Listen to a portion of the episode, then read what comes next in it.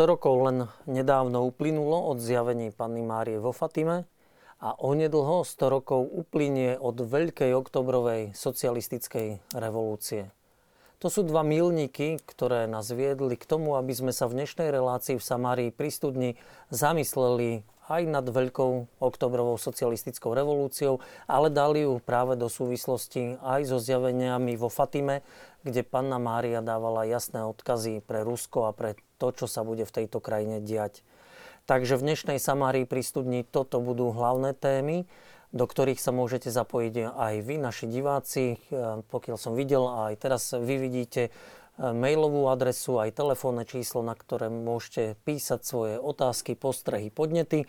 A mojimi spoludiskutujúcimi dnes tu v štúdiu televízie Lux budú traja historici, ktorých srdečne vítam. František Nojpaver z Ústavu pamäti národa. Dobrý večer, prajem. Dobrý večer.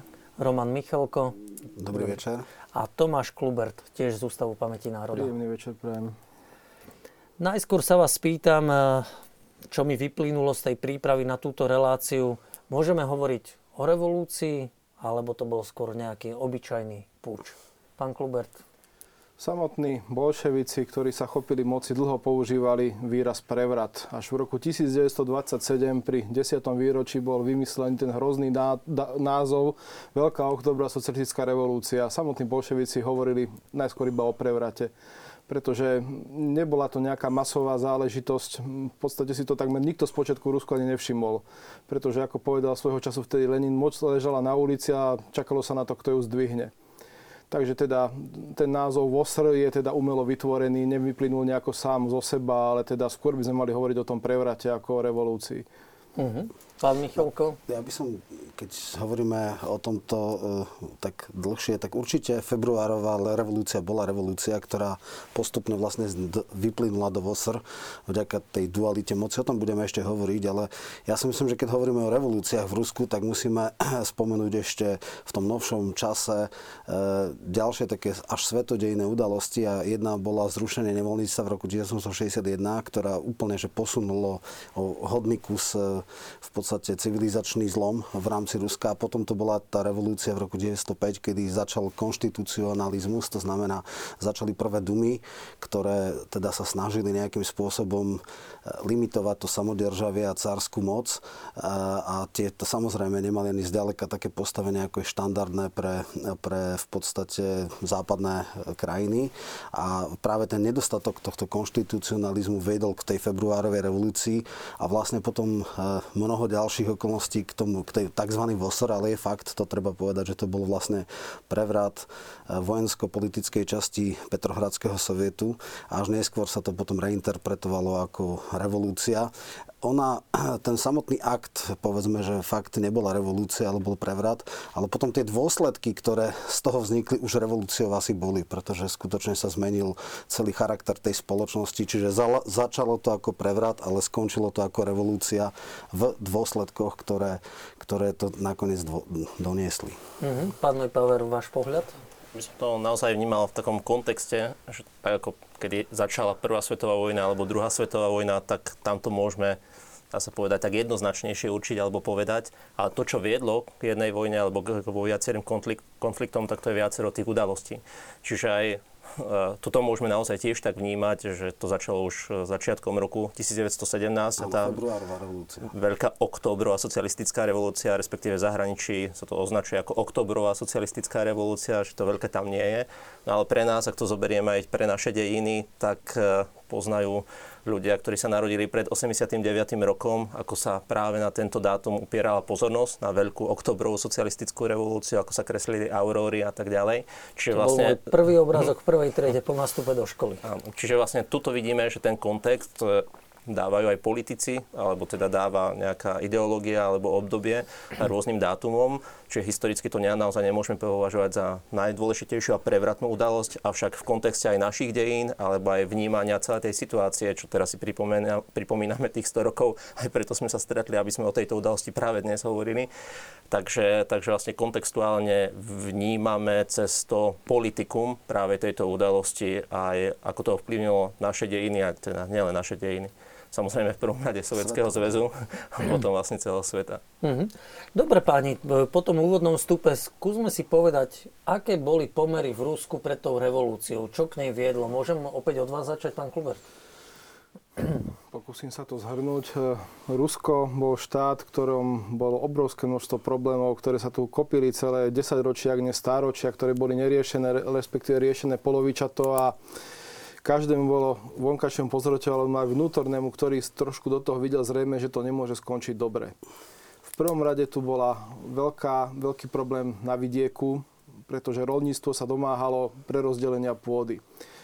V Rusku totiž to centrálnom nebolo to ako napríklad západná Európa alebo aj západnej časti Ruského impéria. Tam tá pôda nepatrila rolníkom ako osobám, nebola v súkromnom vlastníctve, ale pôda tam patrila občine. Bolo to kolektívne vlastníctvo občín, ktorým patrila táto pôda a bola prerozdeľovaná medzi jednotlivé rodiny. Pochopiteľne, že tento systém s tým, ako pribúdalo obyvateľstvo na dedine, tak sa stával neefektívny. Ľudia nemohli tieto občiny opustiť, pokiaľ s tým nesúhlasili tí ostatní zástupcovia. Došlo k veľkému preľudneniu vidieka, potom s nástupom aj industriálnej revolúcie upadli tradičné dedinské remeslá. Bol tu jednak hlad po pôde, bolo tu, bola tu veľká nespokojnosť. Ľudia očakávali, že bude pre, medzi nich prerozdelená statkárska pôda, teda tá, ktorá patrila šlachte a teda toto bolo najväčšie očakávanie prostých ruských rolníkov od cára, ktoré cár nikdy nesplnil. Tu nás sa teda vytváral obrovský rezervoár nespokojnosti na vidieku. Druhý vznikal v mestách, kde teda po industrializácii Ruska na konci 19. storočia, na 20. vznikla obrovská masa robotníctva, ktoré nemal, nemohlo sa žiadnym spôsobom organizovať. V Rusku boli ilegálne odbory, boli tu ilegálne politické strany.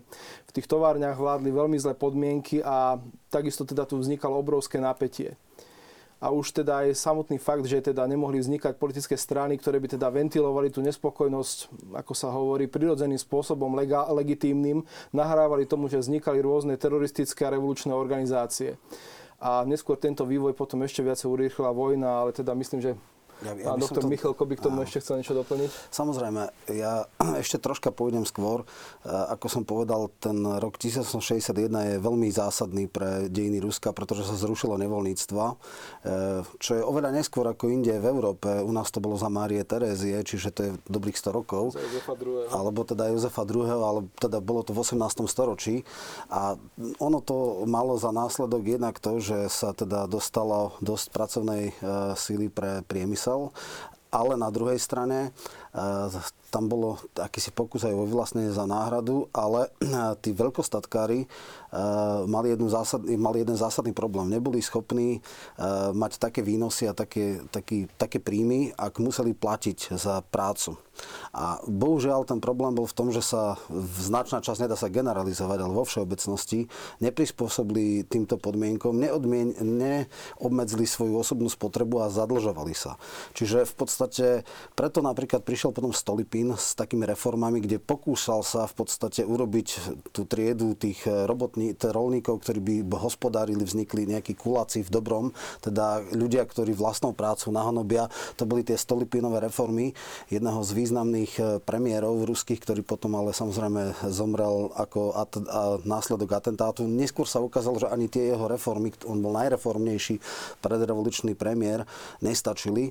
No ale Čiže na, na jednej strane to bola šľachta alebo statkári, ktorí sa nedokázali prispôsobiť modernému životu. Na druhej to, čo bolo povedané, neexistoval tu konštitucionalizmus politické strany, verejná diskusia, ktorá posúvala nejaké veci ďalej dopredu v rámci strán a podobne. Nastal istý predel v roku 1905 po tej prvej kvázi revolúcii, kde Pop Gapon a tie všetky veľké veci, ktoré možno si pamätáte alebo viete o tom, vznikla tá prvá revolúcia, ktorej dôsledkom bolo vznik vznik Dumy. Problém bol, že tá Duma nebola ani zďaleka taká, ako boli povedzme tie parlamenty v západnej Európe cár ich mohol kedykoľvek zrušiť, aj ich zrušil. Prvé dve dumy mali veľmi krátke trvanie, niekoľko mesiacov a tie napríklad nemali zodpovednosť voči, teda nemohli odvolať e, ministrov, nemohli menovať vlády. Vlády neskladali dôveru týmto dumám, čiže bol to ako keby taký nejaký poradný orgán, alebo to, čo sa hovorili, že žvanírna. No a to samozrejme v podstate nevyhovovalo. Až potom bola po dvoch dumách, ktoré skončili tak, že teda navolili sa tam esery a vlastne menševici a podobní, podobné strany, ktoré tvrdo vlastne kritizovali tento veľmi zlý systém, tak sa prijala veľmi účelová novela zákona volebného, ktorý spôsobil, že tam vznikli okťabristi, to sú tí predstavitelia tých veľkostatkárov a tuším, iba jedna duma prežila celé svoje, svoje volebné obdobie. No takto sme vlastne v takom veľmi obmedzenom konštitucionizme ako v podstate politológia má nejaké tri druhy e, e, parlamentov, respektíve systémov. Bude to konštitučná monarchia, kde vlastne cár alebo kráľ alebo panovník vydá nejakú ústavu, oktrojuje ju, kde sa zadefinujú nejaké, nejaká delba moci a on nejakým spôsobom nechá sa limitovať. V tomto sa dá limitovať veľmi málo a veľmi to brzdilo ten ďalší rozvoj. No a e, v podstate on mal pozíciu veľmi silného prezidenta, keď to takto povieme, dokonca takého, ktorý sa nezodpovedal, teda jeho vláda Dume a neviedlo to k dobrým veciam. Čiže v podstate, e, kým do roku 1905 to bola čistá absolutistická monarchia a vlastne despocia, tak v po roku 1905 to bola len veľmi jemne obmedzená despocia a samozrejme tie veľké dôsledky negatívne boli aj tie, že podliehal rôznym veľmi zlým vplyvom, veľmi zlým poradcom. Jeden obrovský fenomén bol napríklad vplyv Rasputina. Hej, mm-hmm. mnícha, to, ktorý... to už je taká trochu ďalšia téma. Pán no, Kluber chcel reagovať. Myslím, že by bolo dobre divákom povedať, že aké politické strany v Rusku boli, pretože môže ano, byť z toho tak troška to zmetok. Takže na, boli tam menševici, esery, e, kadeti a potom akťabristi. Tí kadeti to boli konštituční demokrati, ktorí v podstate chceli urobiť z toho konštitučnú monarchiu. To boli takí ako najbližšia liberálna. Esery boli vlastne socialisti, menševici boli v podstate e, sociálni demokrati, ktorí sa rozdelili. Čiže vo všeobecnosti v prvých dumách boli viac menej stredovo-ľavicovo orientované, až potom prišli do tej tretej, no. štvrtej dumy aj menševikom, ono v počiatku bolo v Rusku len jedna sociálno-demokratická strana Ruska, ktorá sa práve potom rozdelila, ešte keď bola v ilegalite na dve frakcie na menševiku a bolševikov. Menševici boli tí umiernenejší a bolševici práve to boli tí radikálni sociálni demokrati, z ktorých neskôr vznikli komunisti a na ich čele stál Lenin. Vladimír Ilič Lenin Ulianov, ktorý teda chápal túto svoju stranu ako fakticky sebe oddanú organizáciu fanatických revolucionárov, ktorá, ktorú teda povedie k tomu, že vybuduje v Rusku tú utópiu, ten komunistický štát. A čo sa týka teda tých ostatných strán, ako tu už povedal, áno, veľmi dôležití boli potom SRI, to znamená socialisti revolucionári. To bola strana, ktorá sa opierala pre všetkým o vidiecké obyvateľstvo, ktorá sa dožadovala prerozdelenia práve tejto pôdy bez náhrady a potom už tu na už tieto spomínané rôzne konzervatívne strany, ale boli to aj strany tvrdo, e, by som povedal, monarchistické, nacionalistické, ktoré teda otvorili hlavnú oporu režimu a ktoré teda požadovali práve likvidáciu aj tých malých náznakov liberalizmu, ktoré v Rusku boli. Uh-huh. Pán? Ja by som mohol, takže vlastne naozaj je nielen to, že konštitučná monarchia a tak ďalej, ale aj tá úloha panovníka, aká, aká vlastne v tom bola. Hej, že proste akože Mikuláš II nebol nejakým silným panovníkom, ako už bolo povedané, bol ovplyvňovaný svojimi poradcami. Hej. A to je jedna stránka veci. A druhá stránka veci, keď hovoríme o roku 1917, tak aj tá e, realita Prvej svetovej vojny. Hej, proste Rusko nebolo ani pripravené na tú vojnu, Rusi odmietali vojnu, hej, čiže, čiže vlastne to tiež zohralo podľa mňa veľkú úlohu pri tom roku 1917 a pri tých zmenách, ktoré tam nastali tým odmietaním vojny nebol by som až taký zásadový práve, že v Rusku už predtým, ako boli výhrady k tomu, že krajina ako je príliš, by som povedal, zmierlivá, že tento cársky režim nereaguje dostatočne, ako by som povedal, agresívne na rozpínanie Nemecka, na rozpínanie Rakúsko-Uhorska, že neangažuje sa pri, teda v boji za práva napríklad balkánskych Slovanov a naopak tu teda existovala veľmi teda silná klika militaristická, ktorá volala po vojne a cár bol naopak z tých, ktorí si túto vojnu neželal. A ja len, ale... treba k tej vojne predsa len vlastne vyhrala aj tá idea, že keď proste zvíťazia. Bolševici, čo sa aj stalo, čo vlastne potom hneď bol podpísaný v zápäť, ale také jasne dejne, dejne, hej, hej, trošku preskakujeme, ale, ale vlastne akože tuto vidieť, že to tiež hralo z môjho pohľadu dôležitú úlohu, aj vlastne téma vojny. No, ja by som zdôraznil, že ten vstup Ruska do vojny nebol veľmi šťastný. Vo východnom Prusku bitka pri Tannenbergu v podstate bola fatálnym fiaskom podstate Hindenburg, Ludendorff v podstate rozmlátili tie vojska. Jediný troška lepší Výsledok mali tá známa Brusilová ofenzíva proti teda v Haliči a proti teda rakúskej armáde, ale proti Nemcom sa jednoducho ruská armáda nevedela presadiť. A už v priebehu 16. Eh, 17. roku boli veľmi silné tlaky na to, aby sa eh, v podstate aj zvnútra politických strán eh, a v rámci Dumy o eliminácii teda monarchie ako takej a prechod na nejaký parlamentný systém. Samozrejme mnoho konšpirácií sa nedotiahlo, ale tá nespokojnosť v politických špičkách bola veľmi vysoká. Nakoniec je signifikantné, že pri atentáte alebo vražde Rasputina e, asistoval bratranec Mikuláša II., čiže človek z najúžšieho...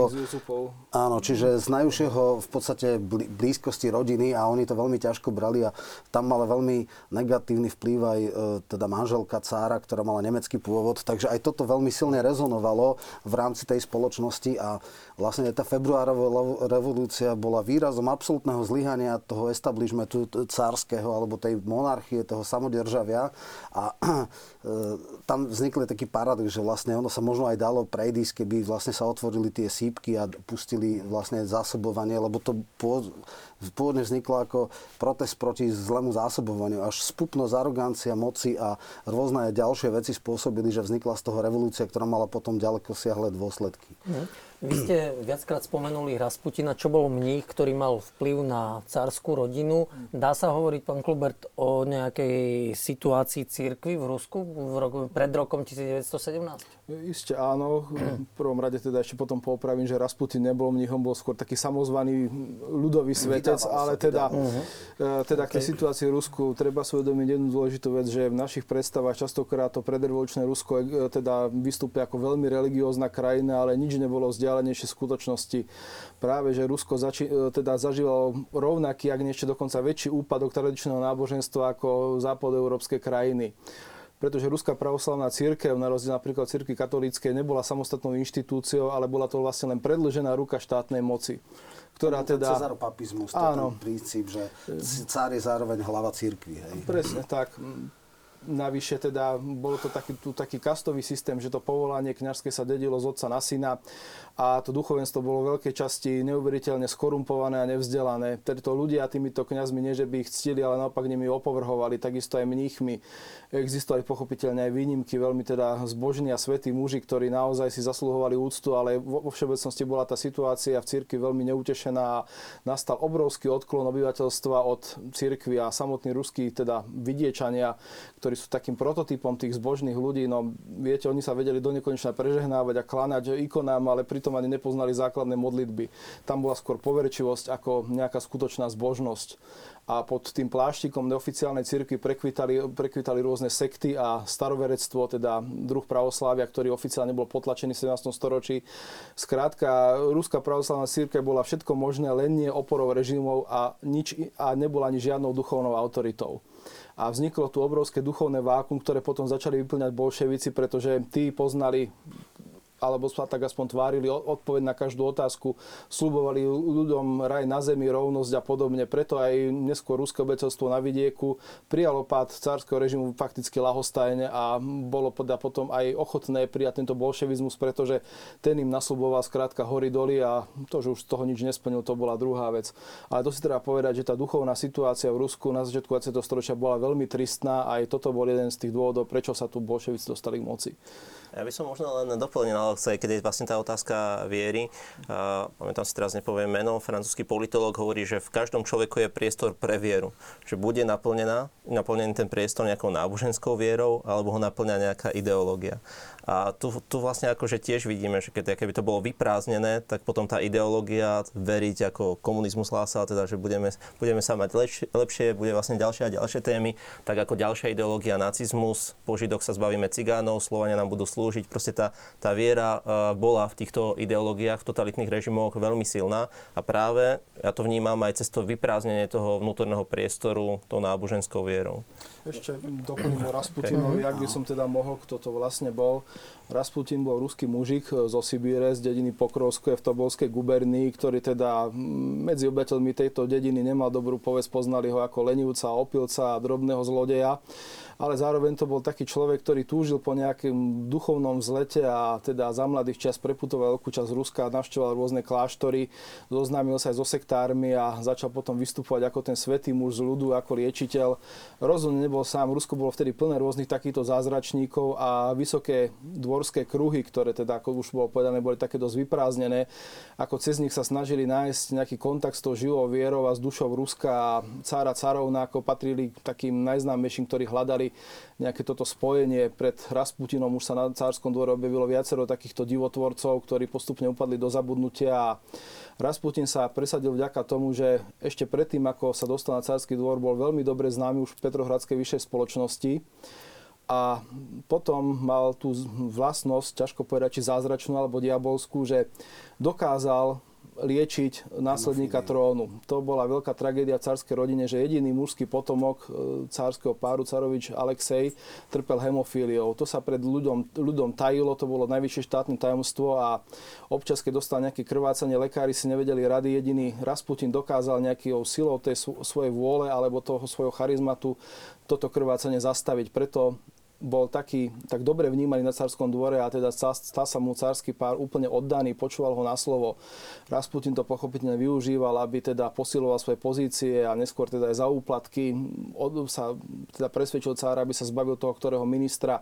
Skrátka dosiahol obrovskú moc a preto bol aj taký nenávidený, že hoci mu cára caruna dôverovali, tak hm, tá vysoká aristokracia v okolí trónu ho nenávidela. Takisto bol nenávidený všetkými vzdelanými ľuďmi, ktorí do toho trošku videli, pretože vedeli, že to je obyčajný podvodník a dareba naopak. A bolo teda jasné, že pokiaľ nezmizne, teda nezmizne cár Sarovno, tak nezmizne ani Rasputin. Týmto vlastne, že sa na neho takto naviazali, tak si táto, tento cársky pár vykopal svoj vlastný hrob doslova do písmena. Uh-huh. Ja ešte len krátko doplním, že keď vlastne to už predbiehame, ale uh, cár mal uh, abdikovať, tak nechal vyšetriť svojho syna, lebo Rasputin mu sugeroval, že ho vyliečil z, z hemofílie, keď po, lekár potvrdil, že bohužiaľ vyliečený nie je, tak to potom dal na uh, Michaila Romanova, ktorý ale neprijal už potom a vlastne tým pádom zanikla monarchia. Čiže stále tu bola tá viera, skutočne on mal nejaké nadprirodzené možno možnosti, lebo on tú hemofíliu dokázal uh, zastaviť, ale je absurdné, aby takýto nezdelaný mužik zásadným spôsobom ovplyvňoval politiku. To si vieme predstaviť, že to muselo veľmi iritovať tú, tú celú spoločnosť. No a ešte keď sa hovorí o, o tej duchovnej situácii, tak Jung hovorí o, o tom, že potreba viery je akási archetypálna záležitosť v človeku, že je to nejaký princíp kolektívneho nevedomia alebo podvedomia. A v podstate preto vznikli aj umelé koncepty náboženstva. Jeden z čelných predstaviteľov a po, uh, spolupracovníkov Lenina Lunačarsky prišiel s konceptom umelého náboženstva, ktoré chcel ako nahradiť pravoslávie. Lenin to ale striktne zamietol, ale takéto koncepty umelých náboženstiev boli všeobecne známe, August Comte, uh, voľnú myšlienku a podobne. Čiže aj tí bolševici si uvedomovali, že keď poprú náboženstvo, mali by nejakú substitúciu, nejakú náhradu za to dať a ten koncept bol vlastne vypracovaný, čiže potreba duchovná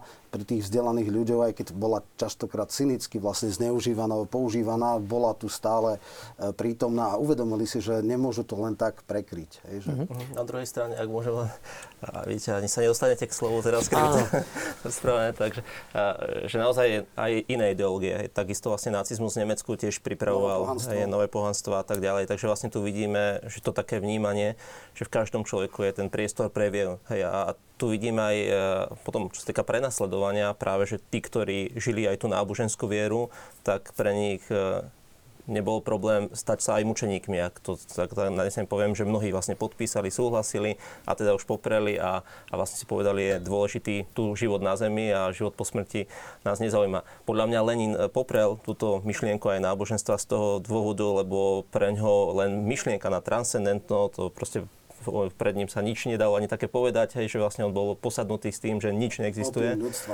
hej, hej. Ale, aj ale to, to ma presne zaujíma, že keď vy ste popisovali tú církevnú uh-huh. situáciu v Rusku, že prečo sa pre ten režim stala církev uh, taká nepriateľná? Keď ona ne, nebola nejak silná, mno, ako ten názor na tú církev bol taký, ako ste ho prezentovali? Ja by som práve že len doplnil v tom, že Lenin nechal tú církev vymretú, v úvodzovkách, tak môžeme povedať, a on potom ten koncent prešiel aj k nám, hej, že vlastne vytvoriť národné církvy, ktoré budú slúžkami ideológie. Čiže on nepotreboval silnú církev, tých zbožných mníchov, kňazov, biskupov, ale vlastne on potreboval národnú církev, ktorá bude len naozaj služkou ideológie, nie tá, ktorá bude hovoriť o tom, že aj tú vnútornú slobodu hlásať a tak ďalej. Svedomie nebolo potrebné. Ja by som povedal, že ten problém je oveľa hlbší, pretože samotný komunizmus mal isté znaky náboženstva a pasoval do úlohy Boha totalitný štát a komunistická strana sa stal vlastne jeho cirkvou. A ako vy ste dobre viete, nebudeš mať iného Boha okrem mňa. A teda nemohlo existovať iné náboženstvo proti tej oficiálnej štátnej ideológii. To sa z nej dostalo automaticky do rozporu. Ja by som aj tu navidel veľký teda ako... Môže byť ideológia aj náboženstvom zároveň? No tak Takáto totalita? absurdum, keď si zoberieme, Náhrada keď si zoberieme mm-hmm. e, v podstate vrcholné obdobia kultu osobností, tak vlastne e, portrety Stalina sa zboštili, to bolo ako ikony. Tam v podstate nebolo možné, tam tie púče a zhromaždenia, ja neviem, pri sviatkoch Vosra a podobne, jednoducho to malo až sakrálne. Ja som písal, no sakrum má moc, moc a posvetno a v podstate, keď istú mieru moc e, presiahne istú úroveň, tak má ako keby uh, vlastnosti církvy alebo vlastnosti skutočne niečo až nadprirodzeného, niečo nespochybniteľného, dogmatického. ešte pripomenúť, že Stalin bol nedoštudovaný bohoslovec a on teda veľmi dobre vedel, že Rusko potrebuje Boha a potrebuje cára. Toho Boha im dal v podobe Lenina, neskôr takej by som povedal, hriešnej svetej trojice Marx, Lenin, Stalin. Marx, te... Engels, Lenin, Marx. No, no, ale on... Stalin neskôr, áno, jasne. A teda to bol teda, dal Rusku Boha dal mu boha Lenina, ktorý bol väčšine živý, bola prítomné jeho sveté telo, ktoré bolo zachované mauzoologu, ktorému sa konali doslova špúte, by sa dali povedať. Vlastne to bola akási náhrada úctievania svetých. No a potom dal mu teda církev v podobe komunistickej strany a sám sa stal zároveň najvyšším veľkňazom tohto kultu a zároveň aj svetským vládcom. Teda ako treba tu vidieť tieto súvislosti. Ja, ja áno, to je zaujímavé Ja by som k tomuto náboženstvu práve, niektorí to tak prirovnávajú, že diabol sa opičí za anielom. A to vlastne akože presne vidíme, že naozaj ideológia sa stala z tohto pohľadu na náboženstvom, lebo čo ja viem, e, náhrada e, sviatosti birmovania alebo konfirmácie, tak to bolo prijatie do Svezu svedáckých združení. Potom vlastne akože náhrada prvého svetého príjmania, tak pionierské sľuby. Náhrada e, púti alebo tak nahradili to prvom majové sprievody. Čiže vlastne tuto vidíme mnohé ďalšie veci. Náhrada nápisov kostolov, náhrada bola vlastne výroky e, týchto funkcionárov. A na procesiách sa ide s obrazmi svetých, tu sa išlo s obrazmi Stalina, Lenina a ďalších. Čiže vlastne tuto vidíme úplne akože naozaj za to posvetné bolo nahradené práve týmto náboženstvom, ale ako ja by som to nenazýval náboženstvom, ale by som to naozaj nazval ideológiou, ktorá je spojená s totalitnými režimami. No je zaujímavé, to už keby ste nič nepovedali v tejto relácii, to už je, toto videnie je pre mňa tak nové, toto sa vám zdá nové? No, Čiže... no ja nikdy som, sta, nikdy som o tom tak nerozmýšľal, uh-huh. čiže je to pre mňa veľmi zaujímavé. Ja, ja, uh-huh. Práve, že áno, lebo vyložené jednu esej som o tom napísal, ale keď hovoríme o tom používaní alebo vzťahu církvy a moci, tak ona bola vlastne veľmi flexibilná. V čase veľkej vlastneckej vojny, keď teda e, v podstate nemecké armády boli pod Moskvou, tak v podstate e, Stalin prehodil a v podstate ako keby rehabilitoval pravoslavnú církev. E, veľko, v, honosnú budovu nemeckého veľvyslanectva venoval v podstate pravoslavnej církvi, tam bolo sídlo metropolitu, dokonca e, využil tú poveru alebo nejakú vieru, že pokiaľ e, s istou ikonou svetou trikrát sa obíde okolo Moskvy, tak nebude dobitá a vlastne tú ikonu nechali dať do lietadla a trikrát obleteli Moskvu. Čiže on a v podstate vtedy úplne sa liberalizovala viera, vtedy mohli tí vojaci, ktorí išli v podstate na život a na smrť kľudne a verejne veriť. A vlastne si treba povedať, že tá ruská církev častokrát bola, ona mala už z toho cezaropapizmu vždycky bola lojálna, alebo oveľa lojálnejšia k moci ako napríklad, ja neviem, európske cirkvy, katolické, ktoré vedeli aj istú rezistenciu dávať. Čiže v podstate to, to není monolit, že v podstate vždycky sa nejakým spôsobom jednoznačným, ale keď, keď bolševici alebo komunisti boli veľmi flexibilní. Keď sa im to hodilo, tak vedeli úplne liberalizovať svoj vzťah s církvou a využívali ju aj tú ľudovú pobožnosť v prospech hej, svojich politických zámerov. A ja by Pán, som, no? prepačil len jedna, alebo vlastne nie som znalec e, sovietských dejín, ale predsa rok 1937, čiže 20. výročie 17. roku, a z tých rôznych údajov napríklad, že zo 150 tisíc klerikov 100 tisíc bolo priamo povraždených. Hej, čiže vlastne akože tiež tam, tiež tam vidíme... Teror. To áno, áno. nebolo e, segmentované práve na církev, ale vtedy jednoducho Jagoda, Ježov, to boli veľké čistky okay. a tam boli strašne veľa ľudí. Zase na druhej strane boli strašne veľa konfidentov v rámci církvy, však to je vec, uh-huh. ktorá je jednoznačná. Čiže tam tá církev, na rozdiel od Albánska, ktoré roku 67 vyhlásil ako prvý ateistický štát, tak v Rusi toto nikdy ako nešli do takýchto krajností. Tá, tá církev bola relatívne, nechcem povedať, že oporou toho systému, ale ona, ako my sme mali mierových e, kňazov a potom paceminteris, tak ona v podstate kooperovala s tým, s tým štátom po istých excesoch. Ale to sa mi zdá, akože zo 150 tisíc, 100 tisíc povraždiť, čiže vlastne akože tých 50 tisíc, čo ostalo, tak už si rozmyslel a čo, akým spôsobom to, to riešil. Však to bolo ešte teda pred druhou svetovou vojnou zase, že to ten nálet... 47, 49, to boli obdobie dvoch veľkých čistiek. Mm. Hej, takže... Pani, čím bolo Rusko iné, alebo prečo práve v Rusku dochádza k tomu? Rusko bolo zaostalejšie, lebo veď takéto procesy sa diali niekde aj inde vo svete. A, a prečo mal napríklad Lenin dosť veľkú podporu Nemecka? No, tak to je ľahké. V podstate e, Rusko bolo s Nemeckom v vojne a čo e, je lepšie urobiť, ako dať deštrukčný živel do tohto. Preto je, to inak sa chvála Bohu, znova vraciame k februári revolúcii, lebo toto veľmi úzko súvisí. Čiže najprv by sme možno povedali, že po páde carizmu a po abdikácii cára v podstate vznikla e, vláda kniežata Lvova, ktorý nebol ani taký podstatný, oveľa dôležitejší bol Milivkov, minister zahraničnej veci a Kerenský, najprv minister spravodlivosti, potom minister vojny, až neskôr, až tuším v júni, bol premiér, aj keď Kerenského vláda sa hovorí, aj keď Kerenský bol sotva polovicu toho obdobia, ale to nie je podstatné. Podstatné je to, že vznikla po tej revolúcii akýsi, akýsi, akýsi dualita, kedy vznikli soviety, čo boli e, združenia v podstate e, robotníkov, rolníkov, v podstate nejaká taká pseudozastupiteľská demokracia, ktorá mala ale veľmi silný vplyv. A potom boli predstavitelia poslednej zvolenej dumy, ktorí sa transformovali, teda časť nich, na tzv. dočasnú vládu.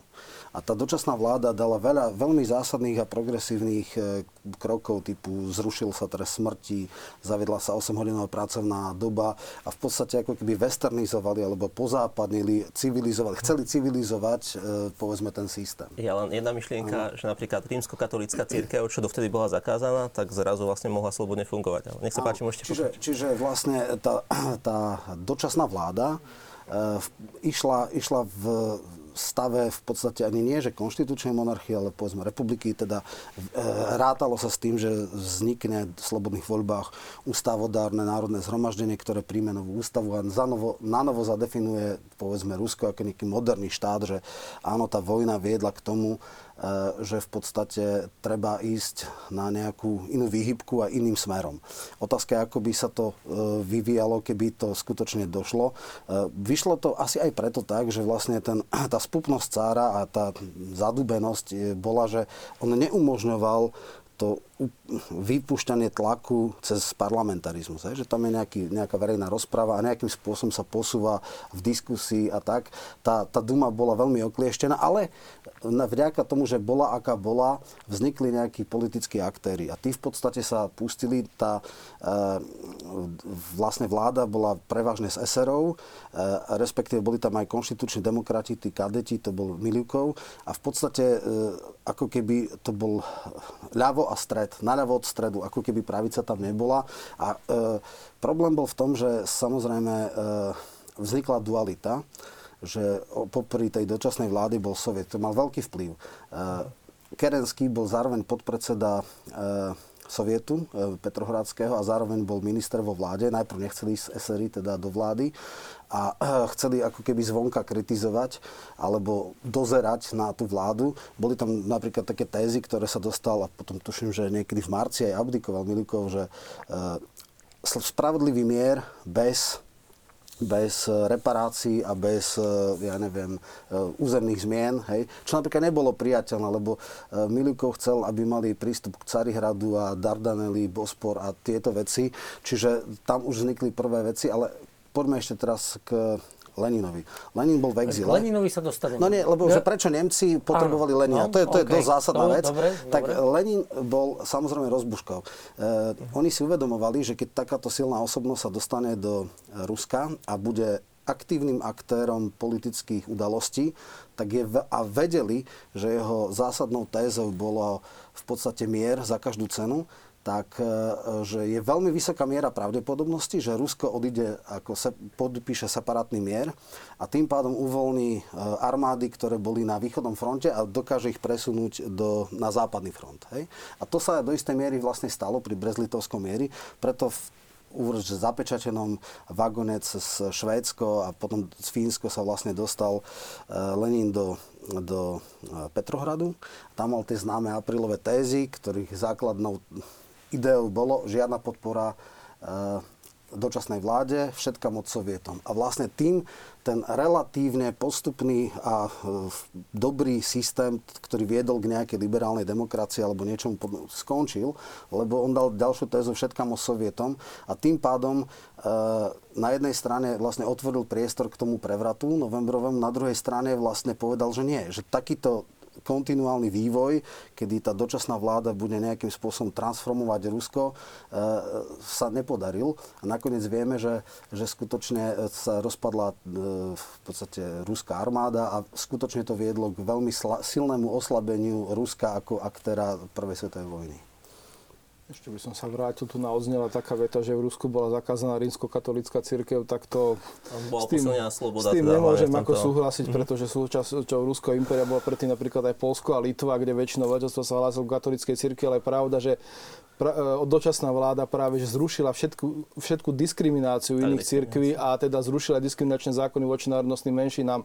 Židia tam napríklad dosiahli úplnú rovnoprávnosť a teda aj pre pravoslavnú církev, teda pre tých, eh, by som povedal, nie že pokrokov zmýšľajúcich, ale pre tých ako skutočne Bohu oddaných kňazov bola februára revolúcia obrovským prínosom, pretože mohli konečne očistiť církev od vplyvu štátu a vybudovať z nej skutočne ako teda samostatnú inštitúciu. To sa napríklad prejavilo tým, že po takmer 200 rokoch bol opäť zvolený patriarcha že začala sa budovať pravoslavná církev ako ruská ako autonómna inštitúcia, ale žiaľ toto potom prerušila bolševický prevrat. Mm-hmm divácká otázka, že či je pravda, že Lenin bol financovaný západnými bankármi a akú úlohu zohral pri Vosr Kerensky?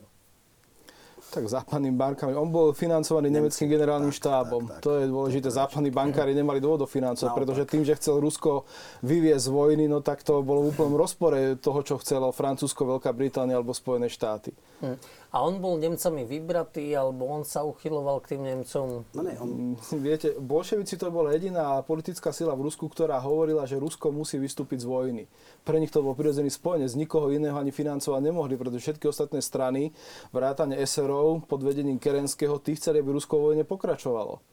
Uh-huh. Takže naozaj okrem tých bolševikov oni tam žiadnych iných spojencov nemali. Oni už od roku 1915 takto podporovali. A prečo bolševici boli proti vojne? Videli ako porážku Ruska v nej? Áno. Presne tak, lebo jeho predstava Lenina bola, že najprv sa musí zrútiť systém. On veril totiž, že vznikne globálna proletárska revolúcia. Nakoniec tie republiky rád v Bavorsku a v Nemecku a podobne vlastne vznikli. Nakoniec e, Nemecko e, prehralo prvú svetovú vojnu práve vďaka vnútornému rozvratu. Hej. Potom Hitler čo povedal, že dali nám k diku do chrbta a teda ako Ratenava potom aj vlastne kvôli tomu zavraždili, že to boli tí zločinci novembroví. Tam v podstate sa rozpadlo zázemie a v Lenin e, vlastne to, že vznikla revolúcia v Rusku, bolo popretie všetkých Marxových téz, že vlastne revolúcia príde v najvyspelejšej časti e, kapitalistického sveta a podobne. On veril, že jednoducho vojna rozmetá celý ten starý systém a na jeho troskách vznikne nový. Čiže to bola jedna zásadná vec a on, on samozrejme bol v exile najprv v Curichu, Švajčiarsku a oni o ňom vedeli a vedeli, že je to veľmi nebezpečný človek, preto áno, nemecký generálny štáb cez rôznych teda konšpiračným spôsobom bol financovaný a bol tam vysadený nasadený, aby v podstate zvnútra rozložil Rusko a odtiahol ho od tej teda vojne na strane dohody, aby podpísali separátny mier a tým pádom uvoľnili priestor vlastne na francúzskej ofenzíve a, a je fakt, že v istom neskoršom čase to aj, aj vyšlo. Ja by som možno doplnil naozaj aj pre divákov, že asi to každý tiež vníma, že tá internacionála, že tá spolupráca všetkých národov, či to bola tiež myšlienka bolševizmu, na druhej strane, čo ich zjednocovalo, tak to bol ten triedny boj, že my nejdeme bojovať proti, proti sebe národy, ale chceme sa zbaviť triednych nepriateľov. Takže mier e, chatrčiam a vojna palácom. Hej, to uh-huh. boli tie klasické tézy, že v podstate ide o svetovú revolúciu, tak toto malo byť. Ono to vzniklo veľmi atypické. Dneska sa hovorí, že nejaké zásadné zmeny sa urobia zrejme v centre a nie v periférii alebo semiperiférii. Tam sa to úplne prekotilo, že v podstate Rusko bolo naj, jeden z najmenej vy, vyspelých kapitalistických štátov a tam vznikla revolúcia, ale skôr vznikla práve pre neschopnosť tých, tých ľudí, ktorí e, viedli tú dočasnú vládu. Lebo tam bola aj tá otázka na toho Kerenského. No, Kerenský e, to už ale prebiehame, lebo medzi tým bol pokus o Kornilov púč a potom všetko, čo viedlo mm-hmm. k týmito veciam, čiže to príliš preskakujeme, ale áno, e, bolševici Koľko boli, za 80 minút? Boli, boli podstatne schopnejší a realistickejší politici a paradoxne vôbec nedogmatický. Napríklad dekret o pôde bol zásadná vec, kedy vznikli alebo získali podporu rolníkov a to bol čiste esarský program. To bol program eserov, to nebol vôbec bolševický program. Oni keď videli, že je to veľmi výhodné, tak e, popreli svoj program a v podstate to, čo nedokázali mentálne prekonať, e, napríklad bieli, preto aj bielogvardejci, teda kontrarevolúcia prehrala, lebo oni neboli schopní presadiť, že teda tí, tí statkári budú buď vylastnení. To nebolo pre nich priateľné. A mhm. preto vznikli rolnícke. Tam ešte ďalšia taký, taký paradox v čase revolúcie bolo v Rusku asi 160 miliónov ľudí. Iba 8 miliónov bolo proletariátu, robotníkov, priemyselných. Čiže ako relatívne malý fra- fragment, ja neviem koľko to je, 7% alebo tak nejak. Napriek tomu sa to podarilo a podarilo sa to práve preto, že vlastne bolševici prevzali program, ktorý bol atraktívny pre Eh, polnohospodárov, respektíve pre rolníkov a vlastne ten dekret o pôde, to bola tá vec. Samozrejme, že to nakoniec popreli, samozrejme, že to skončilo úplne inak, ale v tom čase, v tej revolúcii, tým, že prijali esarský program, získali si vlastne masy. masy. A ja by som vlastne k tomu povedal myšlienku Solženicina, ktorý práve o tom hovorí, že komunizmus ako prvý teda využil masy na to, aby sa dostal k moci. Aj, uh, psychológia hovorí, že IQ masy je nižšie ako je najnižšie IQ človeka v tej mase. Mm. Čiže proste zrazu špičkový lekár, keď je na nejakom futbalovom štadióne, keď všetci hádzu, hádžu po niečom, tak proste aj on, hej, aj keď proste má vysoké IQ. Takže vlastne aj tuto vidieť, že dalo by sa hovoriť o týchto myšlienkách a to, keď sa niekedy prirovnáva, že k veľkej oktobrovej socialistickej revolúcii, že vtedy to začalo tými masami, tak akože vieme, že nie. Ale už naozaj cez ten program, cez manipuláciu, áno, dáme pôdu rolníkom, ale potom im ju zoberieme. Hej? Čiže vlastne akože tuto vidíme, čo dokázali aj reálne urobiť. Dobre. Mhm. Páni, dáme si mhm. polčasovú prestávku. Aj našim divákom poprosím režiu o jednu pesničku. Po nej sme opäť v štúdiu. Mhm.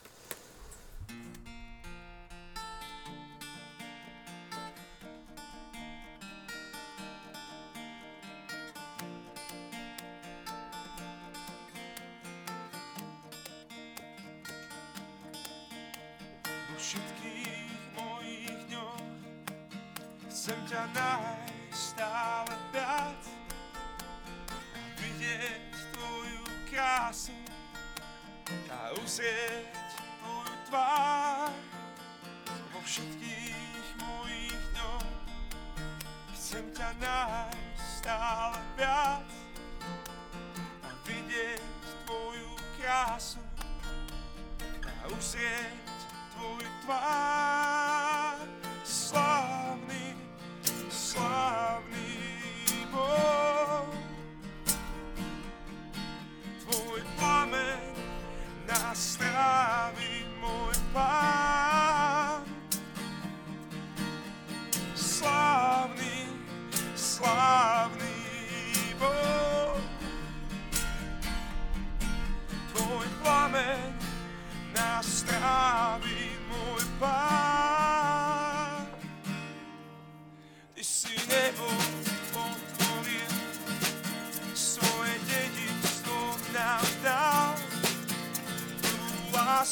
Já falei é Esse amigo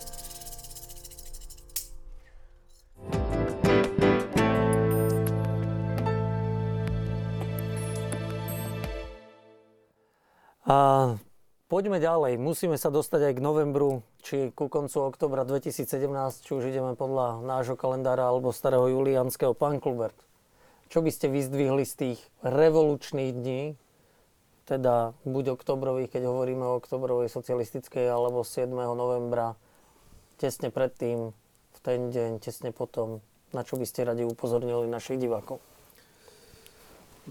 Ono už to malo takú tro, trošku predohru v júli 1917, kedy sa bolševici prvýkrát pokúsili prevziať násilím moc, ale tento pokus im nevyšiel. Museli prejsť tak povediať do ilegality, len im vtedy utekol do Fínska, vrátil sa až na začiatku novembra, keď zorganizoval ten svoj druhý prevrat. Vtedy bola tá bolševická strana v útlme, pretože teda ako Lenin ušiel, Trocký bol vo vezení a viedol vtedy stranu v jeho zastúpení, vtedy ešte málo známy bolševik, ale veľmi výrazný Stalin. A tá situácia sa v Rusku stále viacej zhoršovala. Ľudia, teda armáda odmietala bojovať, na vidieku narastala nespokojnosť s tým, že dočasná vláda ako nepristúpila pre rozdelenú pôdy. Ale teda pokúšala sa dočasná vláda vyriešiť tieto problémy tým, že vypísala voľby na jeseň 1917 s tým, že z nich zíde ústavodárne, zhromaždenie, ktoré práve sa bude venovať týmto otázkam, čiže teda tej agrárnej reforme a ďalším politickým zmenám. Len, a tomuto práve, toto práve, že bolševíci očakávali, že tu by mohli nejaké vy, vyššie percento hlasov dosiahnuť, pretože síce neboli zakázaní, aj keď boli teda tak povedať spolu ilegalite, ale vtedy im pomohla ďalšia vec. V septembri 1917 sa odohral tzv. Kornilovou puč. Vtedy vyťahol smerom na Petrohrad generál Kornilov, ťažko povedať, či so súhlasom Kerenského alebo proti nemu, s tým teda, že zlikviduje toto dvojvládie, že zlikviduje moc sovietov a zavedie v hlavnom meste poriadok. No a Kerensky dostal strach, že ho to tiež zničí a preto súhlasil s tým, že aby sa bolševici opäť vrátili na scénu a ich agitátori rozložili túto armádu, ktorá pochodovala na Petrohrad. Týmto spôsobom bolševici opäť boli tak povedať zlegalizovaní a týmito svojimi heslami, ktoré okrem nich nikto nemal, ako som už povedal, ukončenie vojny, okamžité rozdelenie pôdy, získavali na svoju stranu čoraz viacej ľudí a naopak od Kerenského odpadávali jeho spojenci. Dalo sa povedať, že tá vláda už fakticky nevládla. Lenin povedal, že moc leží na ulici a treba ju len zdvihnúť. A za tento bod, kedy sa to malo uskončiť, si vybral, že začne sa jeho prevrat 6. novembra, pretože vtedy zasadal v Petrohrade druhý všeruský zjazd sovietov. Na oficiálne mali bolševici urobiť prevrat a tento zjazd sovietov by potom schválili vládu a tá by potom teda už pokračovala ďalej moci. Neviem, či by bolo treba povedať niečo o tých bojoch, o, o tom prevrate, ako prebehol. Skrátka, začalo sa to 6. novembra tým, že bolševické červené gardy, čo bola teda zmes rôznych kriminálnikov, dezertérov a povalačov, vyzbrojených za nemecké peniaze, začali obsadzovať mosty, pošty a banky. Kerensky s tým síce nariadil Lenina a bolševikov zatknúť, ale armáda som fakticky už rozpadla, nikto ho nepočúval. Na druhý deň začal šeruský zjazd sovietov a vtedy večer došlo k útoku na zimný palác, ktorý bol sídlom dočasnej vlády. Kerenskému sa odtiaľ síce podarilo uísť, ale väčšina ministrov tam zostala. Nedošlo na rozdiel teda tých, na rozdiel od rôznych legend nejakým veľkým bojom na strane útočníkov, bolševikov bolo len 6 padlých, ani materiálne školy neboli veľké, len zo pár vytlčených okien. Ale teda po boji s ženským plukom a teda kadetmi, ktorí, teda dôstojnickými čakateľmi, ktorí zimný parát zblánili, bol tento dobitý. Ministri boli zatknutí a teda mohol na druhý deň ráno vyhlásiť teda Lenin, že proletariat sa chopil k moci a teda všeluský zjazd sovietov formálne túto jeho vládu, ktorá sa volala Rada ľudových komisárov, schválil. Tu možno, že pán sú, sú tam niektoré dodal. presné. Ja by som, ano. ten Kornilov púč je taký operetný púč. Mm. To nebolo tak, tam prišiel uh, Vladimír Lvov, ktorý bol v podstate bývalý člen Dumy a on e, hovoril niečo iné Kerenskému, potom išiel za Kornilovom, tomu povedal niečo iné. Úplne inak si to interpretovali a dokonca e, si dávali potom e, akože telegramy, ktoré odpovedali na jedno otázky, čiže to bol absolútne operetný púč, no niečo absolútne neslychané, ako zle dopadol 27.8. či koncom augusta ten Kornilov púč bol, ale teda v poslednej chvíli e, Kerenský zatiahol za tú brzdu a vlastne eliminoval eliminoval Kornilova a v podstate dal ho do internácie. Takže, ale tam to bolo, že toho 3. júla vlastne rozmetali ako keby moc e, bolševikov. E, 28 z nich vydali zatýkač, odišiel, ako bolo spomenuté Lenin do Fínska a potom bol pri jazere Razliv a v práve v čase tej, tej revolúcie, to si možno mal tak akože bol zamaskovaný, oholil si bradu, dal si, e, tak ofačoval si e, tvár, že, že má bolesti zuba a takto chodil konšpiračne po Petrohrade. A teda v Smolnom e, vznikol ten, ten samotný teda útok na Zimný palác v Smolnom bolo vlastne, to bol, keby sme mohli presne technicky povedať, to, bola, to bol puč vojensko-politickej časti Petrohradského sovietu. Áno, oni prišli tam, ešte taká, taká ikona tejto revolúcie, že 9, o 9. večer ako keby pokyn na útok vyšiel z Avrory slepými nábojmi, to vy, že teda teraz to začne ešte aj tak do 11.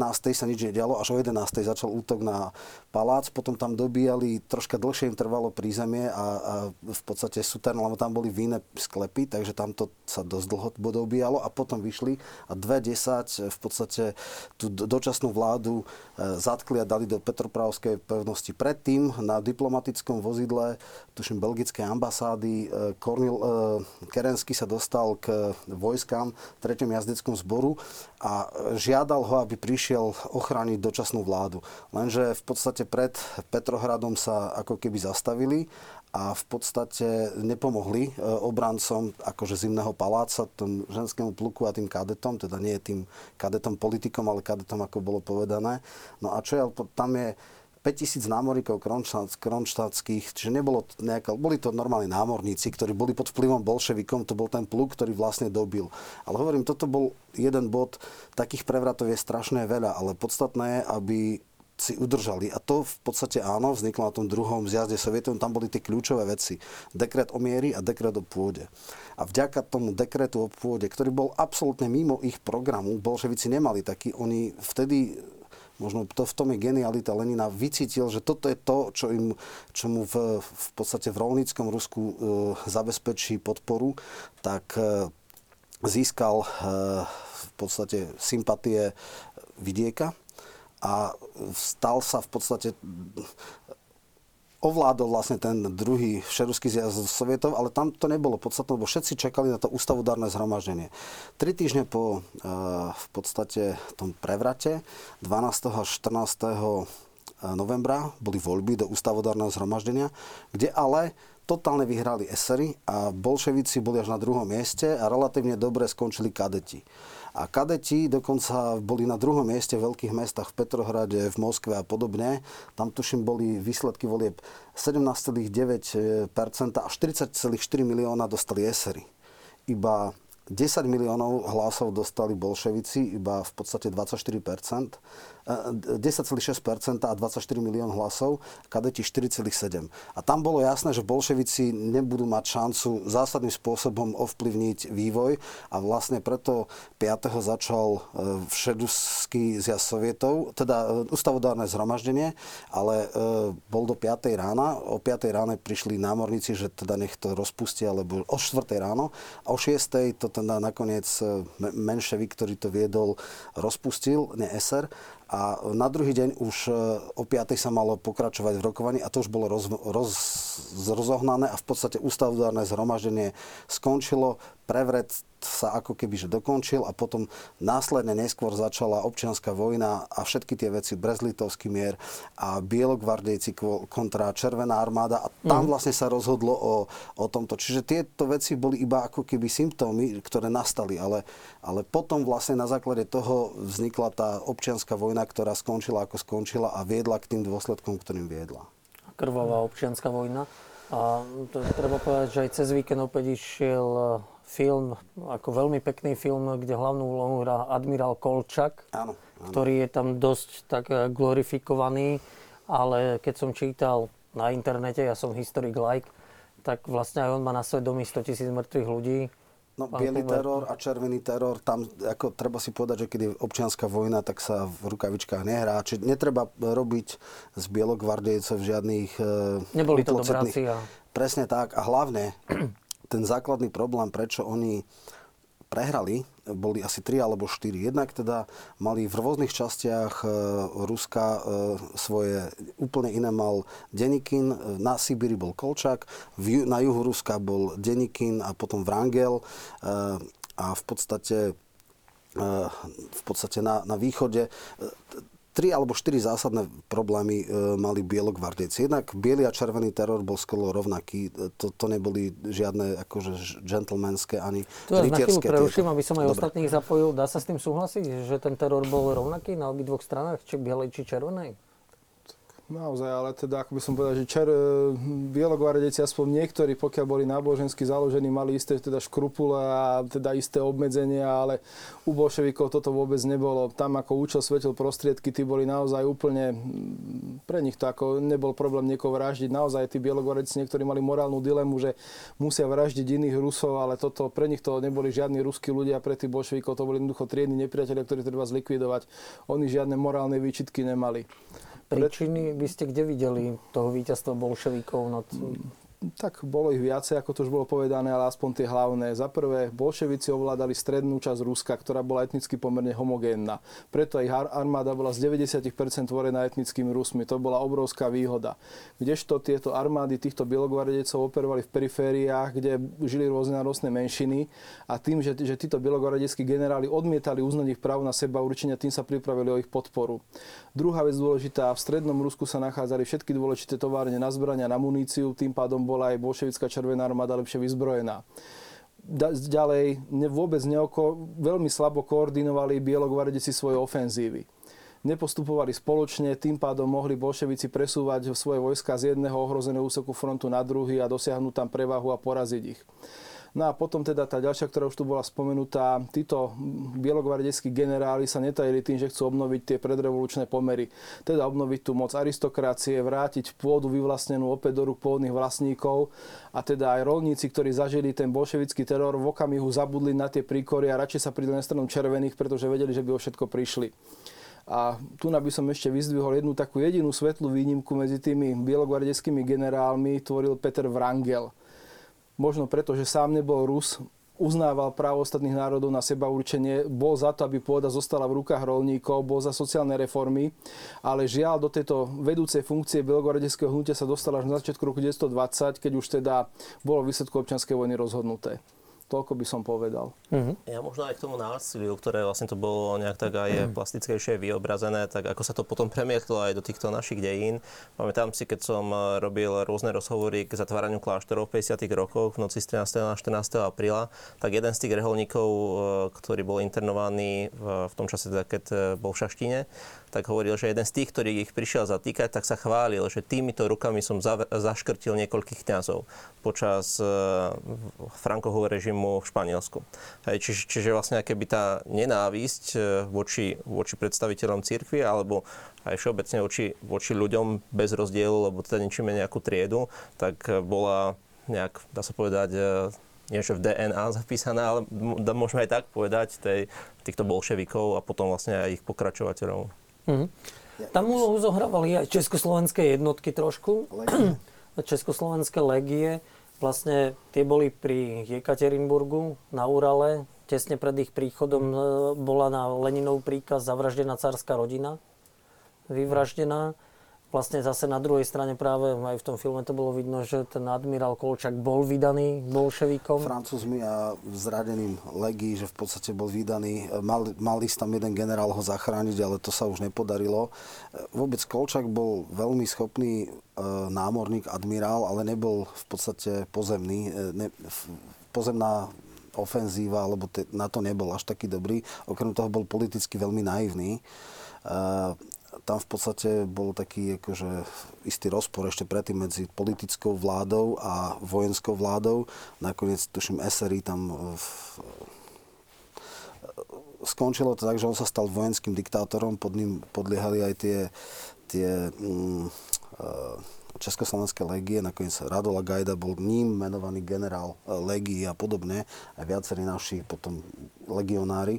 Ale e, čo je podstatné, tie jeho chyby boli napríklad tom, že e, Sovieti uznali Fínsko. E, Sovieti, e, alebo teda červenoarmejci, nechali eh, Poliakov v tom, že v podstate im dávajú právo na seba určenie. Ono sa to nestalo, ale vďaka tomu, že Pilsudský nepodporil eh, lebo v podstate oni sa neboli schopní vzdať toho veľmocenského, veľkoruského myslenia, tí, tí bielogvardejskí generáli a tým si odpudili. A potom ešte jedna dôležitá vec, čo sa týka príčin porážok. E, Bielogvardejci mali v čase najväčšieho zenitu okolo 250 tisíc e, ľudí v zbrani, e, červenoarmejci okolo 2 miliónov keď sa zoberí. Samozrejme, boli tam veľké dezercie, samozrejme, výzbroj bola taká, onaká, ale, ale jednoznačne toto hralo v ich prospech. Hej, a aj tie intervenčné jednotky v Murmansku, tuším, e, v Churchill jedine Briti tam teda púšťali, ale oni ich hlavne dali kvôli tomu, aby Rusko ostalo v vojne a vlastne vtedy nemecká e, intervencia bola v prospech teda Ruska proti týmto veciam. Tá intervencia nebola nejakým spôsobom e, podstatná. Čiže, no a je aj, škoda, že Vrangel prišiel až na konci, vlastne on už tú evakuáciu z Krymu zabezpečil do Carihradu a podobne. Možno keby bol Vrangel skôr miesto Denikina, tak by to dopadlo úplne inak, ale aj tí bielogvardejskí generáli neboli celkom schopní. A boli veľmi politicky naivní a veľmi ako až zadubení. Ja by som vlastne možno aj v náväznosti, keďže sme to aj z Ústavu pamäti národa, že sa podľa zákona venujeme tomu obdobiu 39 až 89. Takže vlastne z tohto, ešte sviečka sa slá. takže, eh, takže z tohto pohľadu by som možno zdôraznil aj takú, takú zaujímavú vec a dôležitú podľa mňa vznik Čeka, hej, čiže vlastne toho 20. decembra a ten názov, ocitujem presne, že Všeruská mimoriadna komisia pre boj proti kontrarevolúcii a sabotáži. Čiže to, čo oni robili v ilegalite, tú sabotáž a všetko, čo ničili, aj v tom čase takej anarchie, alebo snahy o prerod z toho cárskeho na nejaký demokratický systém, tak oni vlastne akože všetko voči tomu bojovali. V 21. roku to bolo 200 tisíc príslušníkov. Hej, čiže vlastne toto vidíme tiež a v náväznosti potom aj na tie naše dejiny. E, a nielen teda naše dejiny, ale aj ako to fungovalo napríklad v medzivojnovom období. Hej, pamätám si, keď bolo 30. výročie uh, spolku Detvan v Prahe, tak vtedajší predseda uh, František Páňák tam v jednej svojej štúdii z toho 30. rokov píše, že, že vlastne jedných, jedni sú viac pravicovo orientovaní, uh, jedni viac naľavo orientovaní a prichádzajú tu agenti z Moskvy, ktorí vlastne podporujú tieto ľavicové myšlienky. Čiže vlastne tuto vidíme, že im nestačilo len to Rusko-Sovietský zväz, ale tie myšlienky chceli posunúť ďalej. V konečnom dôsledku aj Benito Mussolini bol šéf-redaktorom časopisu Triedny boj a Lenin hovoril, že ako on pochopil myšlienky, ktoré on hlásal. Hej. Čiže vlastne akože tuto vidíme tie súvislosti možno aj širšie. A keď hovoríme o totalitných režimoch, aj to slovo, eh, slovo totalita je z latinského totus, ktorý eh, poznajú veriaci skôr cez možno motto svätého Jana Pavla II. Totus tus, celý tvoj, celý Márín. Tak to slovo totalita tiež chce celého človeka a niekedy tak študentom hovorím, že či poznajú, prak, teda používajú slovo praxi, teda to slovo totalita, tak povedia, že nie, tak im niekedy tak poviem, no však tiež niekedy povedia o niekom, že je totálne múdry, napríklad, že v nie, nie je v ňom ani štípka nejakej hlúposti, alebo na totálku a neviem čo všetko možné. Keď... Čiže vlastne to slovo používame a tie totalitné režimy, tak uh, to si mnohí neuvedomujú, ako teda začínajú od komunizmu cez uh, fašizmus až k nacizmu. Hej. Čiže Hitler sa nikdy netajil tým, že jeho myšlienky boli ovplyvnené práve Benito Mussolinim. Takže vlastne aj túto líniu môžeme, môžeme vnímať, keď hovorím o 20. storočí ako období totalitných režimov, ktoré sa dotýkali teda aj našich dejín, tak tú kontinuitu sme mali mať stále na pamäti. Uh-huh. Poďme na chvíľku aj k tým uh, fatimským zjaveniam. Tam pána Mária varovala vlastne pred tým, že z Ruska môže prísť pohroma. Práve táto komunistická revolúcia sa dá nazvať touto pohromou?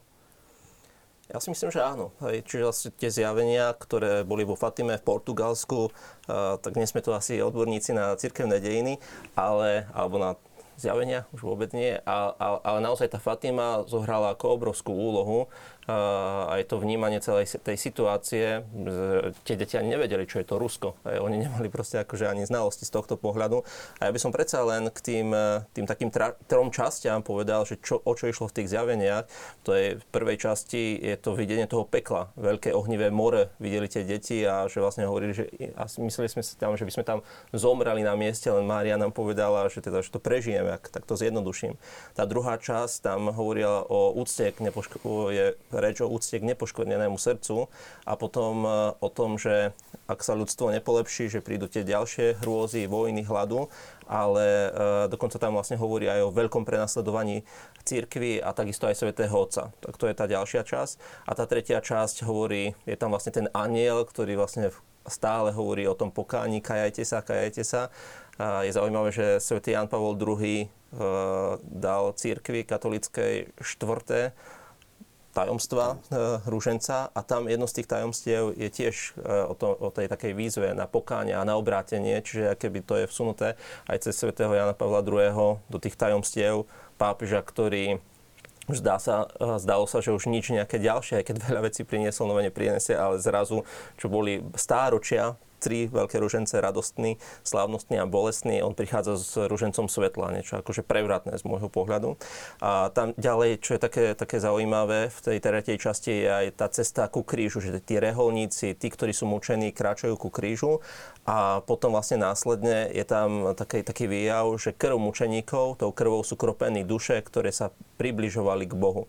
Čiže vlastne keby tým, že boli pokropené tou krvou mučeníkov, tak eh, to ich privádzalo keby Bohu, ak, ak by sme mohli tak shrnúť, ale samozrejme je to tak len stručne, k tým tajomstvám Fatimy. Pre mňa je fascinujúce aj tá modlitba, je fascinujúca aj tá modlitba, ktorú naučil aniel tie deti, ktorú sa modlí, modlia veriaci na konci uh, desiatku ruženca, že uh, o Ježišu odpoznám naše hriechy, zachráň od pekelného ohňa všetky duše, najmä tie, ktoré tvoje milosrdenstvo najviac potrebujú. A možno si to ani tak eh, ľudia neuvedomujú, keď sa to modlia, ale zachráň od pekelného ohňa všetky, všetky duše. Proste to také otvorenosť pre všetky, najmä tie, ktoré to milosrdenstvo najviac potrebujú. Čiže vlastne najmä tých, ktorí akéby odmietajú to milosrdenstvo, tú Božiu lásku a podobne. Takže vlastne toto je tiež také nejaké veľké posolstvo Fatimy. A, a často počúvam v jednom rádiu e, výrok e, rošňavského biskupa, ktorý hovorí, výrok Benedikta XVI, ktorý povedal, že Fatima ešte nepovedala posledné slovo. A často vlastne to tam zdôrazňuje, že je to vlastne aj o tom našom vnútornom obrátení, o tom pokáni a o tejto ceste. Čiže nie je to len tá udalosť z roku 1917, je to, je to vlastne o tej interpretácii aj do tých našich osobných životov, že ten rast vo viere, v nádeji a v láske, to zdôrazňoval svätý Jan Pavel II, že aj o tom je Fatima. A ešte by som možno spomenul e, jednu vec, a to je vlastne ten 13. maj 1981, atentát e, na pápeža Jana Pavla II. Hej, a tiež by sa o tom dalo veľmi veľa rozprávať. Ale pre mňa je nezabudnutelný opis stretnutia Sv. Jana Pavla II. s Mohamedom Ali Akčom. A, a ten Mohamed Ali Akča žiadne nejaká reflexia toho, čo urobil a že zle urobil, ale tá otázka prvá na pápeža bola, že ako to, že ty žiješ, ako to, že ty žiješ. Potom pápež hovoril o Fatime a on proste sa tak zľakol, že Fatima, vieme, že je Mohamedová dcéra, takže ona sa teraz na mne vypomstí a pápež mu vysvetľoval, že to je úplne ináč.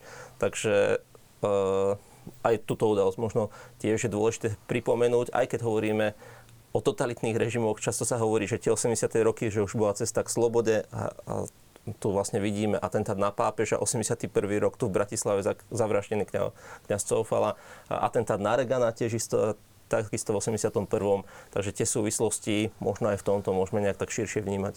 Mňa je len e, tie proroctvá boli v podstate ako keby podmienujúce, že ľudia kajete sa, lebo možno bude teda ďal... Uh-huh. Niektorí to interpretujú, že predpovedala druhú svetovú vojnu, že ak sa ľudia nepokajú, tak príde, hej. E, samozrejme, tie proroctvá sa nedajú nejak vedecky interpretovať, to sú nejaké vízie, ktoré sú veľmi široké a dajú sa stále sa, že pítia v podstate, alebo rôzni veštici, že, že rôzne interpretácie. Čiže možno, že to je nejaký, nejaký taký ten trend. E, čo sa tieto Aliho akciu, tak e, to bol brilantný e, ostrostrelec. Človek, ktorý nikdy v podstate akože neuhol na takúto vzdialenosť, alebo neminul, tak tam sa hovorí, že to teda bola vlastne ako keby zázrak Pany Márie, ktorá vlastne tú guľku odklonila takým spôsobom, že vlastne to prežil. Ešte je teda jedno tajomstvo nezverejnené, takže ťažko povedať. Toto sú ale samozrejme už veci, ktoré sú mimo historický obzor, takže ťažko povedať. Je veľmi ťažko interpretovať aj Nostradamové v podstate posolstva, aj teda tieto fatímske. Môžeme ich možno spätne a tam je samozrejme tá možnosť nejakej racionalizácie, že si to tak interpretujeme to, čo je, ale e, zjavne ako Fatima je všeobecne uznaná. Vieme, že katolické církev len tak ľahko neuznáva. Vieme, že dodnes Medjugorje je v podstate tak na hrane, či bude uznané, nebude uznané. Čiže pokiaľ je to, asi, asi v tom niečo je a treba si to nejak e, možno interpretovať alebo zaoberať sa tým. No. Mm-hmm. Ja možno predsa len k tomuto. Uh, to tretie tajomstvo práve, že bolo zverejnené. Pápeži predtým to stále... A štvrté, hej. Čiže vlastne to tretie... Uh, to, to, to na pápeža, hej. Áno, v roku, no, roku 2000, hej, no, bolo no, zverejnené. áno, že takto sa, mm-hmm. že vlastne pána Mária zachránila Jana Pavla II. Mm-hmm. pred teda tou guľkou. Pán Klubert, váš pohľad, zjavenia, história, Ide to dokopy. Môže historik skúmať a pracovať aj s týmto? Tak určite môže, ale ja by som si na to nikdy netrúfal osobne. To sú veci medzi nebou a zemou, o ktorých teda ako mne neprislúcha rozhodovať. Na to sú kompetentnejší. Uh-huh. Pán Paver, na Slovensku vzniklo spoločenstvo Fatima. Mm, áno, Ako vzniklo. taký dôsledok. Či... ten, ten pohľad tej Fatimy z môjho pohľadu to bol taký pohľad prvých kresťanov, ktorí už už očakávali, že príde druhý príchod Krista.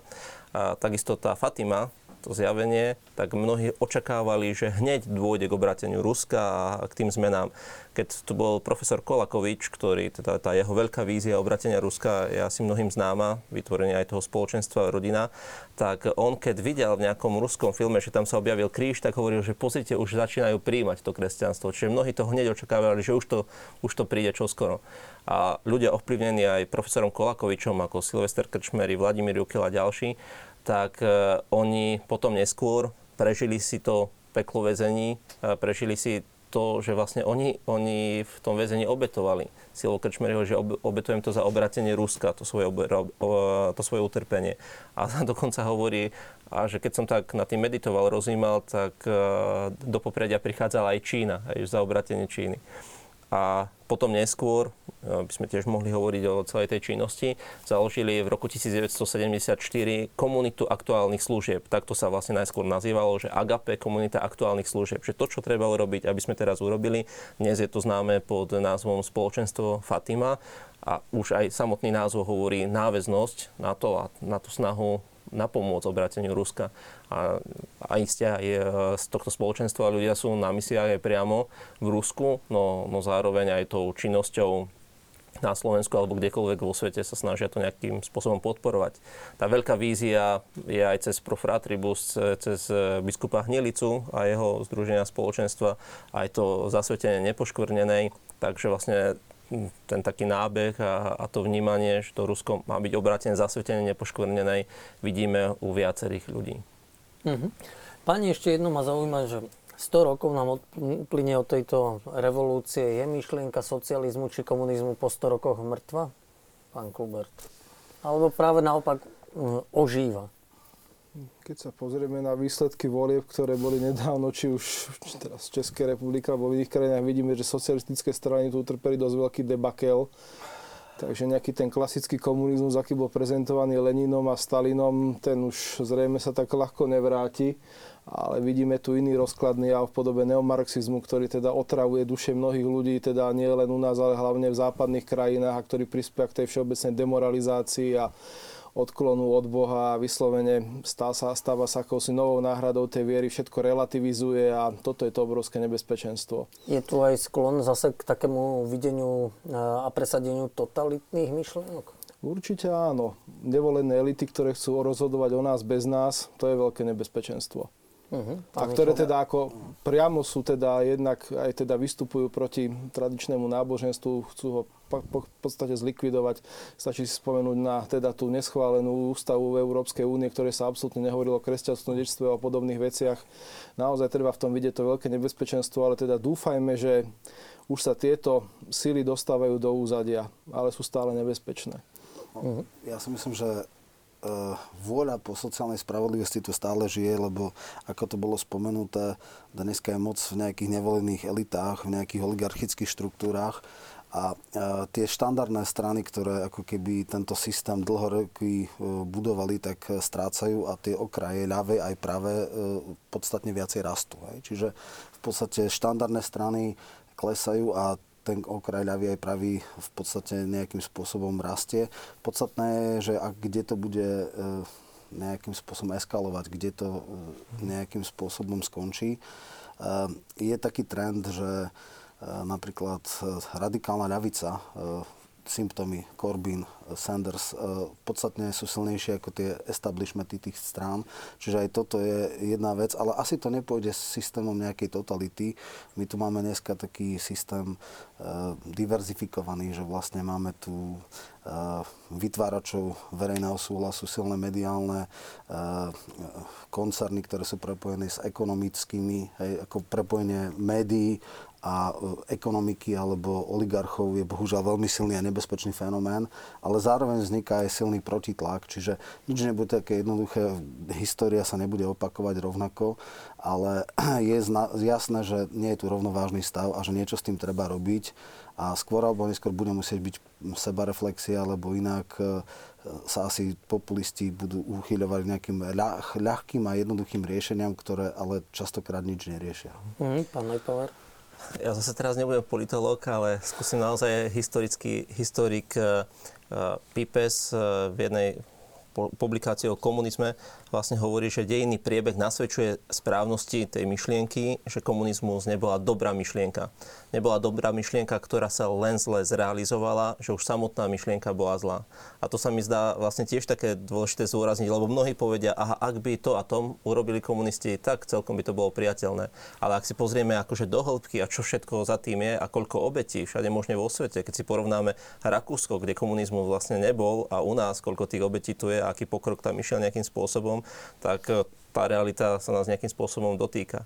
Na druhej strane, keď hovorím aj o tých e, radikálnych prúd, e, prúdoch z jednej z druhej strany, tak sa mi zase zdá e, pripomenúť aj profesora Kolakoviča, ktorý povedal, že katolík nemôže byť spokojný dovtedy, kým posledný cigán nebude mať rovnaké práva ako ostatní ľudia. Čiže vlastne citujem tak, ako to povedal mladým študentom. Ich vodil v čase, keď sa zdalo, že tu je blahobyt do chudobných chatrčín, do podhradia a tak ďalej. A hovorí, že ak vy sa im nebudete venovať, ak vy im nebudete pomáhať tým robotníkom, tak ich ovplyvní ideológia, čo sa vlastne potom aj stávalo cez e, agitátorov a komunistickú stranu. Takže ten záujem, ak nie je od tých najbiednejších, tak vtedy prichádzajú ideológie. Mhm. Dobre, ešte e, využijem minútu, máme čas, tak možno stručné odpovede, že význam auróry. Viete povedať No, veľmi keby rýchlo? som parafrázoval ten jeden aforizmus, najväčšia tragédia 20. storočia bola, že sa potopil Titanic a nie Aurora. Ďakujem pekne. A pán Michalko, e, tiež jednou vetou, keby ste, že s akým cieľom prišiel Lenin na Slovensko? No, Viem, že na Rysy vyšiel, ale to asi ako turista, neviem. A neviem, či, či to nebolo z polskej strany, lebo viem, že v Krakove bol. Takže že takže to bola bačovia. taká ako nejaký trip, troška si vyšiel na turistiku.